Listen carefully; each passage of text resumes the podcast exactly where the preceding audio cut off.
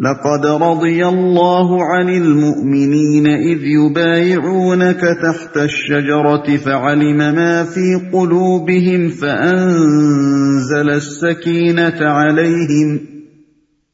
فأنزل السكينة عليهم وأثابهم فتحا قريبا ومغانم كثيرة يأخذونها حَكِيمًا اللہ مومنوں سے خوش ہو گیا جب وہ درخت کے نیچے تم سے بیعت کر رہے تھے ان کے دلوں کا حال اس کو معلوم تھا اس لیے اس نے ان پر سکینت نازل فرمائی ان کو انعام میں قریبی فتح بخشی اور بہت سا مال غنیمت انہیں عطا کر دیا جسے وہ قریب حاصل کریں گے اللہ زبردست اور حکیم ہے تم سے بیعت کر رہے تھے یا پھر اسی بیعت کا ذکر ہے جو ہدیبیہ کے مقام پر صحابہ کرام سے لی گئی تھی اس بیت کو بیت رضوان کہا جاتا ہے کیونکہ اللہ تعالیٰ نے اس آیت میں یہ خوشخبری سنائی ہے کہ وہ ان لوگوں سے راضی ہو گیا جنہوں نے اس خطرناک موقع پر جان کی بازی لگا دینے میں ذرہ برابر تعامل نہ کیا اور رسول کے ہاتھ پر سرفروشی کی بیت کر کے اپنے صادق الایمان ہونے کا سری ثبوت پیش کر دیا وقت وہ تھا کہ مسلمان صرف ایک ایک تلوار لیے ہوئے آئے تھے صرف چودہ سو کی تعداد میں تھے جنگی لباس میں بھی نہ تھے بلکہ احرام کی چادریں باندھے ہوئے تھے اپنے جنگی مستقر یعنی مدینہ سے ڈھائی سو میل دور تھے اور دشمن کا گڑھ جہاں سے وہ ہر قسم کی مدد لا سکتا تھا صرف تیرہ میل کے فاصلے پر تھا اگر اللہ اور اس کے رسول اور اس کے دین کے لیے ان لوگوں کے اندر خلوص کی کچھ بھی کمی ہوتی تو وہ اس انتہائی خطرناک موقع پر رسول اللہ صلی اللہ علیہ وسلم کا ساتھ چھوڑ جاتے اور اسلام کی بازی ہمیشہ کے لیے ہر جاتی ان کے اپنے اخلاص کے سوا کوئی خارجی دباؤ ایسا نہ تھا جس کی بنا پر وہ اس بیت کے لیے مجبور ہوتے ان کا اس وقت خدا کے دین کے لیے مرنے مارنے پر آمادہ ہو جانا اس بات کی کھلی دلیل ہے کہ وہ اپنے ایمان میں صادق و مخلص اور خدا اور رسول کی وفاداری میں درجہ کمال پر فائز تھے اسی بنا پر اللہ تعالیٰ نے ان کو یہ سند خوشنودی عطا فرمائی اور اللہ کی سند خوشنودی عطا ہو جانے کے بعد اگر کوئی شخص ان سے ناراض ہو یا ان پر زبان تان دراز کرے تو اس کا معارضہ ان سے نہیں بلکہ اللہ سے ہے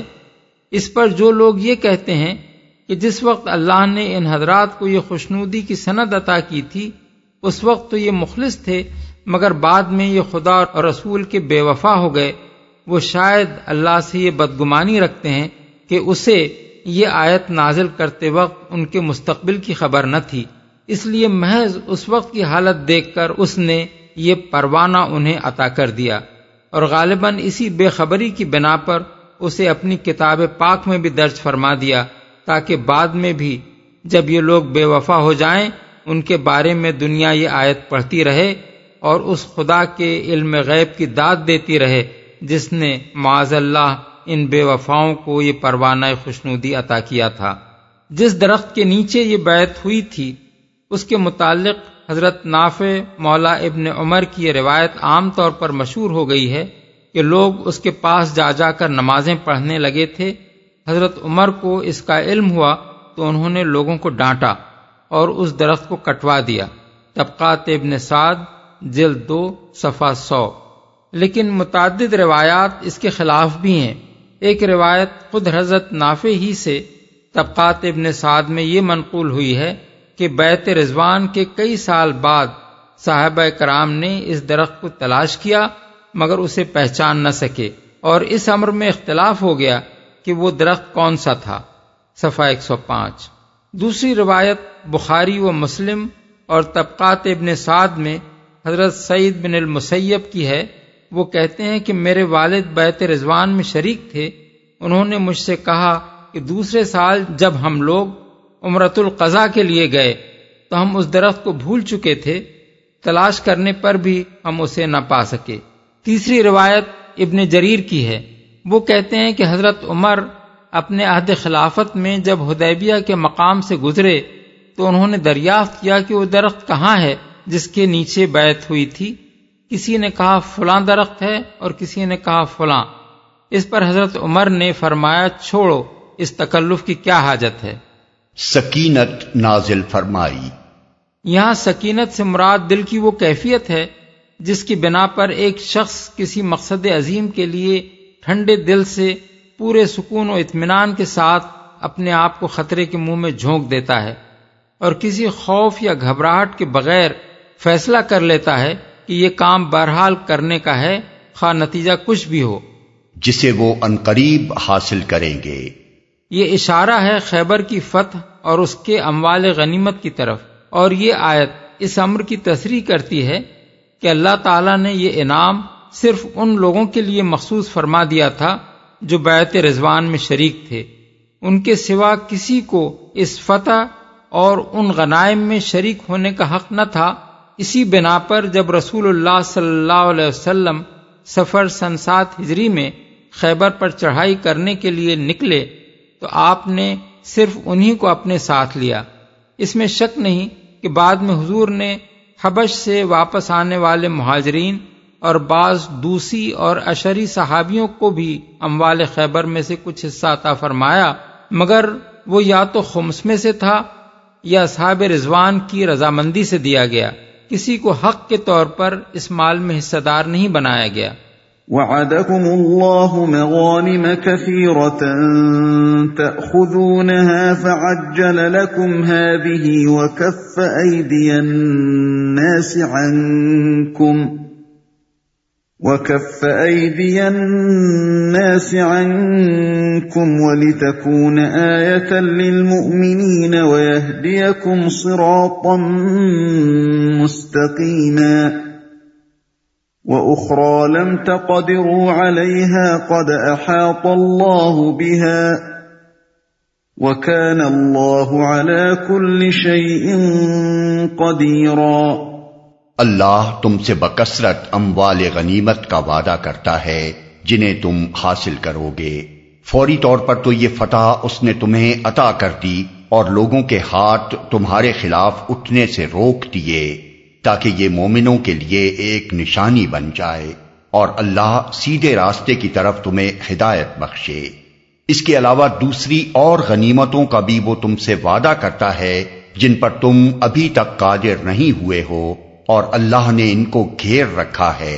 اللہ ہر چیز پر قادر ہے جنہیں تم حاصل کرو گے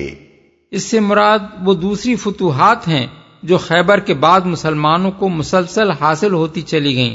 فتح اس نے تمہیں عطا کر دی اس سے مراد ہے صلح حدیبیہ جس کو کے آغاز میں فتح مبین قرار دیا گیا ہے ہاتھ تمہارے خلاف اٹھنے سے روک دیے یعنی کفار قریش کو یہ ہمت اس نے نہ دی کہ وہ حدیبیہ کے مقام پر تم سے لڑ جاتے حالانکہ تمام ظاہری حالات کے لحاظ سے وہ بہت زیادہ بہتر پوزیشن میں تھے اور جنگی نقطہ نظر سے تمہارا پلہ ان کے مقابلے میں بہت کمزور نظر آتا تھا مزید برآں اس سے مراد یہ بھی ہے کہ کسی دشمن طاقت کو اس زمانے میں مدینے پر بھی حملہ آور ہونے کی جرت نہ ہوئی حالانکہ چودہ سو مردان جنگی کے نکل جانے کے بعد مدینے کا محاذ بہت کمزور ہو گیا تھا اور یہود و مشرقین اور منافقین اس موقع سے فائدہ اٹھا سکتے تھے ایک نشانی بن جائے نشانی اس بات کی کہ جو اللہ اور اس کے رسول کے اطاعت میں ثابت قدم رہتا ہے اور اللہ کے بھروسے پر حق اور راستے کی حمایت کے لیے اٹھ کھڑا ہوتا ہے اسے اللہ کس کس طرح اپنی تائید و نصرت سے نوازتا ہے تمہیں ہدایت بخشے یعنی تمہیں مزید بصیرت اور یقین حاصل ہو اور آئندہ تم اسی طرح اللہ اور رسول کے اطاعت پر قائم رہو اور اللہ کے اعتماد پر راہ حق میں پیش قدمی کرتے چلے جاؤ اور یہ تجربات تمہیں یہ سبق سکھا دیں کہ اللہ کا دین جس اقدام کا تقاضا کر رہا ہو مومن کا کام یہ ہے کہ خدا کے بھروسے پر وہ اقدام کر ڈالے اس حیث بیس میں نہ لگ جائے کہ میری طاقت کتنی ہے اور باطل کی طاقتوں کا زور کتنا ہے اللہ نے ان کو گھیر رکھا ہے اغلب یہ ہے کہ یہ اشارہ فتح مکہ کی طرف ہے یہی رائے قطادہ کی ہے اور اسی کو ابن جریر نے ترجیح دی ہے ارشاد الہی کا مطلب یہ معلوم ہوتا ہے کہ ابھی تو مکہ تمہارے قابو میں نہیں آیا مگر اللہ نے اسے گھیرے میں لے لیا ہے اور ہدیبیہ کی اس فتح کے نتیجے میں وہ بھی تمہارے قبضے میں آ جائے گا وَلَوْ قَاتَلَكُمُ الَّذِينَ كَفَرُوا لَوَلَّوْا الْأَدْبَارَ ثُمَّ لَا يَجِدُونَ وَلِيًّا وَلَا نَصِيرًا یہ کافر لوگ اگر اس وقت تم سے لڑ گئے ہوتے تو یقیناً پیٹ پھیر جاتے اور کوئی حامی و مددگار نہ پاتے یعنی حدیبیہ میں جنگ کو اللہ نے اس لیے نہیں روکا کہ وہاں تمہارے شکست کھا جانے کا امکان تھا بلکہ اس کی مسلحت کچھ دوسری تھی جسے آگے کی آیتوں میں بیان کیا جا رہا ہے اگر وہ مسلحت معنی نہ ہوتی اور اللہ تعالیٰ اس مقام پر جنگ ہو جانے دیتا تو یقیناً کفار ہی کو شکست ہوتی اور مکہ معظمہ اسی وقت فتح ہو جاتا سنت اللہ اللہ قد خلت من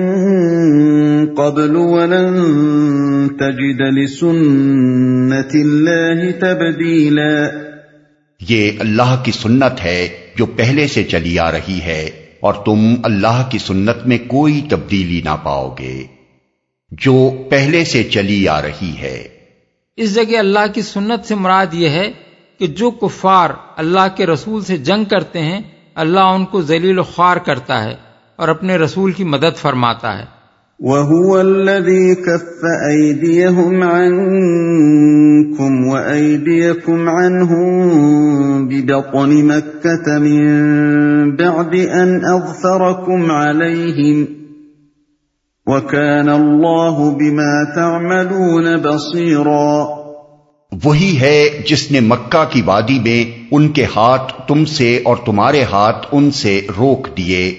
حالانکہ وہ ان پر تمہیں غلبہ عطا کر چکا تھا اور جو کچھ تم کر رہے تھے اللہ اسے دیکھ رہا تھا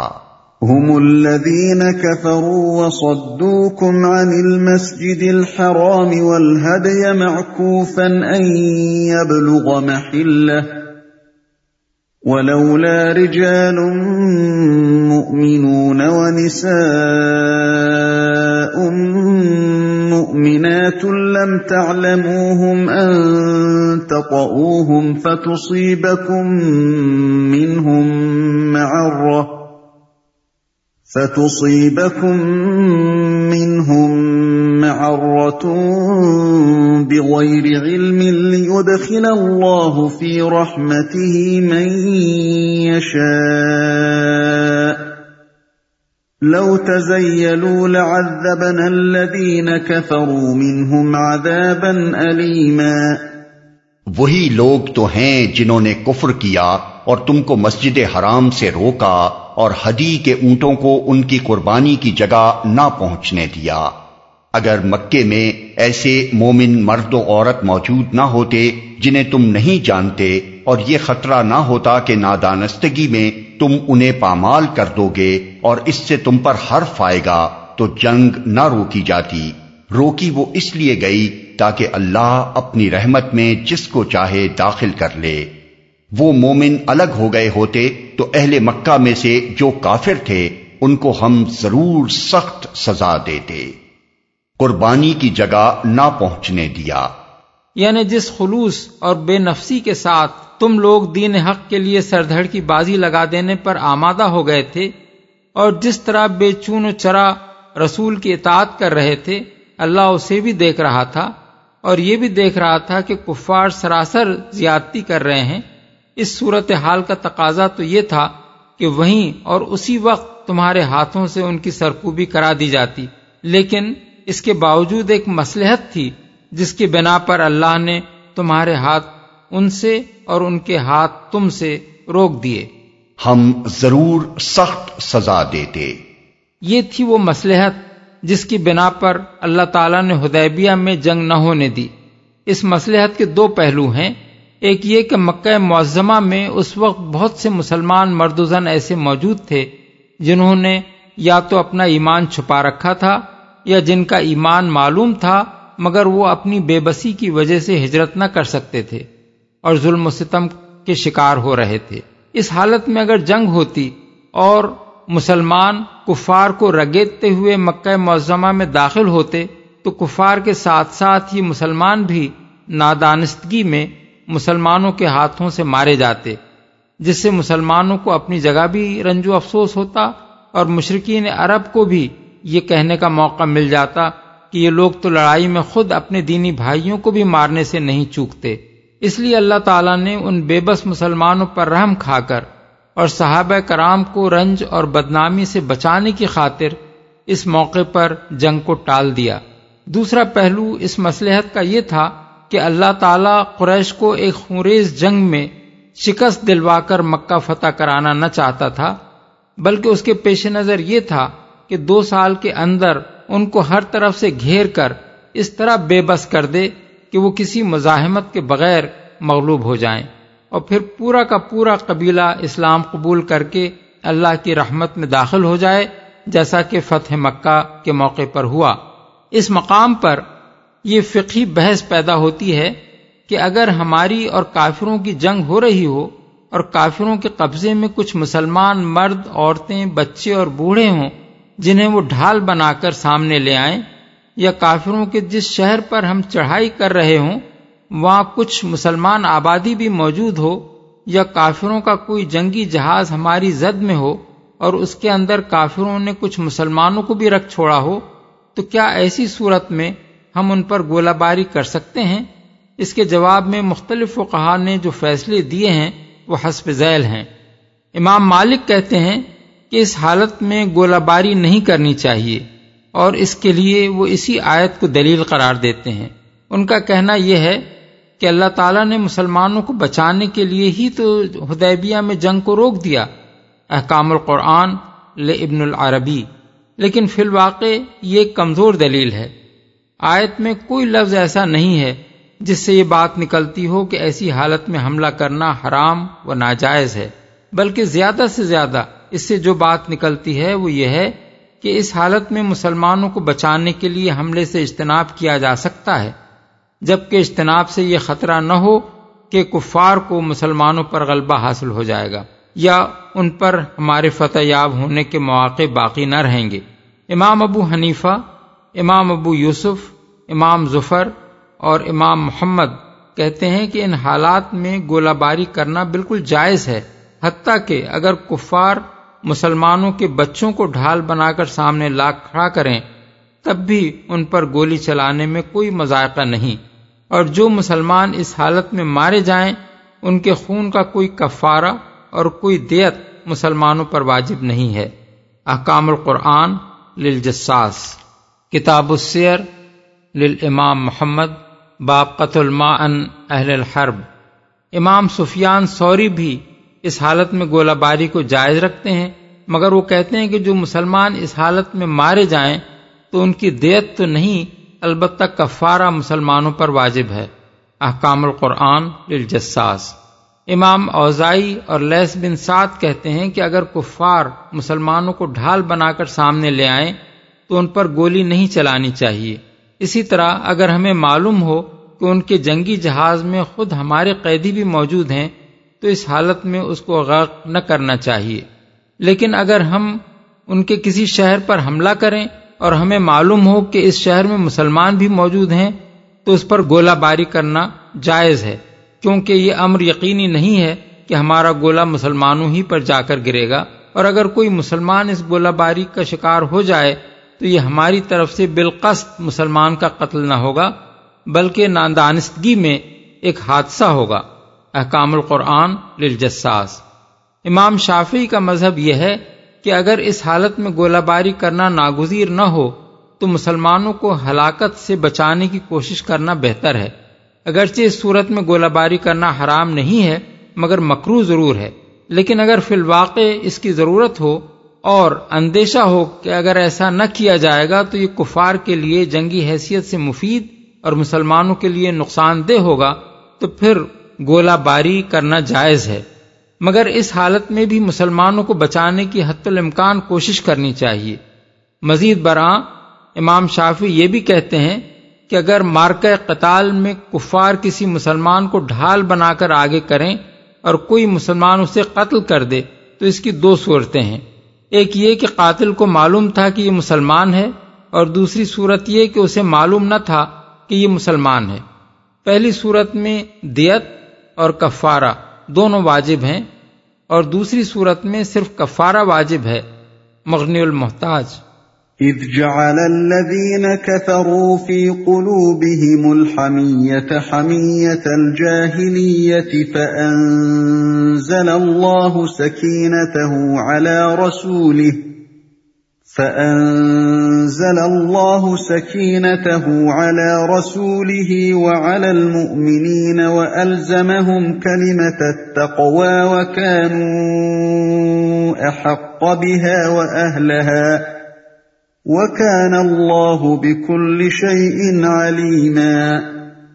یہی وجہ ہے کہ جب ان کافروں نے اپنے دلوں میں جاہلانہ حمیت بٹھا لی تو اللہ نے اپنے رسول اور مومنوں پر سکینت نازل فرمائی اور مومنوں کو تقوا کی بات کا پابند رکھا کہ وہی اس کے زیادہ حقدار اور اس کے اہل تھے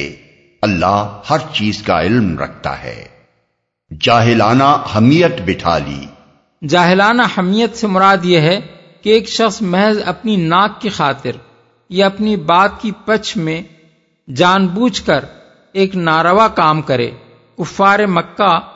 خود جانتے اور مانتے تھے کہ ہر شخص کو حج اور عمرے کے لیے بیت اللہ کی زیارت کا حق حاصل ہے اور کسی کو اس مذہبی فریضے سے روکنے کا حق نہیں ہے یہ عرب کا قدیم ترین مسلم آئین تھا لیکن اپنے آپ کو سراسر ناحق پر اور مسلمانوں کو بالکل برسر حق جاننے کے باوجود انہوں نے محض اپنی ناک کی خاطر مسلمانوں کو عمرے سے روکا خود مشرقین میں سے جو راستی پسند تھے وہ بھی یہ کہہ رہے تھے کہ جو لوگ احرام باندھ کر حدی کے اونٹ ساتھ لیے ہوئے عمرہ کرنے آئے ہیں ان کو روکنا ایک بیجا حرکت ہے مگر قریش کے سردار صرف اس خیال سے مزاحمت پر اڑے رہے کہ اگر محمد صلی اللہ علیہ وسلم اتنی بڑی جمعیت کے ساتھ مکے میں داخل ہو گئے تو تمام عرب میں ہماری ناک کٹ جائے گی یہی ان کی حمیت جاہلیہ تھی سکینت نازل فرمائی یہاں سکینت سے مراد ہے صبر اور وقار جس کے ساتھ نبی صلی اللہ علیہ وسلم اور مسلمانوں نے کفار قریش کی اس جاہلانہ حمیت کا مقابلہ کیا وہ ان کی اس ہر دھرمی اور سری زیادتی پر مشتعل ہو کر آپے سے باہر نہ ہوئے اور ان کے جواب میں کوئی بات انہوں نے ایسی نہ کی جو حق سے متجاوز اور راستی کے خلاف ہو یا جس سے معاملہ بخیر و خوبی سلجھنے کے بجائے اور زیادہ بگڑ جائے